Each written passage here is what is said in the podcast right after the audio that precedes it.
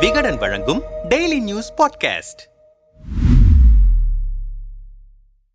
அகில இந்திய அளவில் பேச்சு பொருளாக இருக்கிறது தமிழ்நாடு முதல்வர் மு க ஸ்டாலினின் எழுபதாவது பிறந்தநாள் விழா. காரணம் அகில இந்திய தலைவர்களின் பங்கேற்புடன் மக்களவைத் தேர்தலுக்கான ஆயத்த மாநாடு போல நடந்த பொதுக்கூட்டம். கூட்டத்தில் நாம் கண்ட சில சுவாரஸ்யங்கள் இங்கே. சுமார் முப்பத்தி ஐந்து ஆண்டுகளுக்கு பிறகு தன் பிறந்தநாள் கூட்டத்தில் பங்கேற்று இருக்கிறார் மு க ஸ்டாலின். தன் தந்தை கருணாநிதி பாணியில் அகில இந்திய தலைவர்களை அழைத்து கட்சியின் பொதுக்கூட்டமாக இந்த நிகழ்ச்சியை நடத்தியிருக்கிறார் முதல்வர் ஸ்டாலின். ஆனால் மேடை தொடங்கி பொதுக்கூட்டத்திடல் வரை எல்லாமே நவீனம். அறுபது அடி அகலம் கொண்ட மேடை முழுக்க முழுக்க டிஜிட்டல் மயமாக்கப்பட்டிருந்தது. அதேபோல கட்டவுட்களுக்கு பதிலாக அதே உயரத்திற்கு டிஜிட்டல் போர்டுகள் வைக்கப்பட்டு தலைவர்களின் படங்கள் திரையிடப்பட்டன. திமுக கொடி மட்டுமின்றி நிகழ்வில் பங்கேற்ற அகில இந்திய தலைவர்களின் கட்சி கொடிகளும் சுமார் நூறு அடி உயரமுள்ள பிரம்மாண்ட கம்பங்களில் பறக்கவிடப்பட்டிருந்தன. பொதுக்கூட்டம் நடைபெற்ற திறந்தவெளி அரங்கை சுற்றிலும் இருபது மாத திமுக ஆட்சியின் நலத்திட்டங்கள் குறித்து விளக்கப்படங்கள் வைக்கப்பட்டிருந்தன. திமுக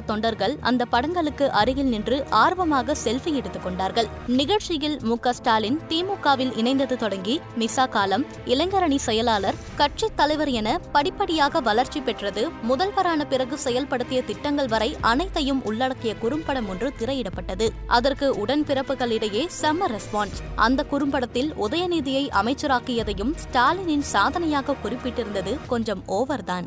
ஜம்மு காஷ்மீர் முன்னாள் முதல்வர் ஃபரூக் அப்துல்லா ஸ்டாலின் அவர்கள் ஒரு சிறந்த தலைவரின் மகன் நீங்கள் தமிழ்நாட்டுக்கு மட்டுமல்ல இந்தியாவுக்கே உழைத்து வருகிறீர்கள். நீங்கள் தேசிய அரசியலுக்கு வர வேண்டும் என்று அழைப்பு விடுத்த போது தொண்டர்கள் உற்சாகத்தில் மிதந்தார்கள். கூட்டத்தில் உத்தரப்பிரதேச முன்னாள் முதல்வர் அகிலேஷ் யாதவ் பேசுகையில் ஸ்டாலின் நாத்திகவாதியாக இருந்தாலும் எந்த மதத்துக்கும் எதிரானவர் இல்லை. அவரின் வழிகாட்டுதலால் தமிழ்நாடு சிறப்பாக இருக்கிறது. கொரோனா தொற்று காலத்தை மிக சரியாக கையாண்டார். இந்தியாவுக்கு எடுத்துக்காட்டாக சமூக நீதியை முன்னிறுத்தி செயல்படுகிறார் என்று பாராட்டு மழை பொழிந்தார். அமைச்சர் துரைமுருகன் என் அனுபவத்தில் சொல்கிறேன் இந்திய நாடு ஒரு நாள் இந்த கோபாலபுரம் வீட்டு வீதியில் நுழைந்து நீங்கள்தான் இந்தியாவுக்கு தலைமை தாங்க வேண்டும் என்று நிற்கும் காலம் வரும் என்று சொன்னபோது ஸ்டாலின் முகத்தில் புன்னகை. பீகார் மாநில துணைத் தலைவரான தேஜஸ்வி யாதவ் வட இந்தியாவில் இருக்கும் கட்சிகள் உங்களிடம் சமூக நீதியை கற்றுக்கொள்ள வேண்டும் என்று பேசியதும் மேடையில் முன்னால் இருந்த அமைச்சர்கள் சிலர் எழுந்து நின்று கைத்தட்டினர் இறுதியாக பேசிய ஸ்டாலின் தமிழ்நாட்டை போல ஒற்றுமையான கூட்டணியை அமையுங்கள் காங்கிரஸ் இல்லாத கூட்டணி கரை சேராது. அகில இந்திய தலைவர்கள் இந்த தகவலை டெல்லிக்கு எடுத்து செல்லுங்கள் என்பதை தமிழிலும் ஆங்கிலத்திலும் அழுத்திச் சொன்னார். ஆனால் அவரை தவிர வேறு தலைவர்கள் பாஜக எதிர்ப்பை தீவிரமாக பேசவில்லை. இதனால் அவர்கள் பேசும்போது கூட்டத்தில் பெரிதாக கைத்தட்டல் ஆர்ப்பரிப்புகள் இல்லை. பொதுக்கூட்ட மேடைக்கு பின்னால் தற்காலிக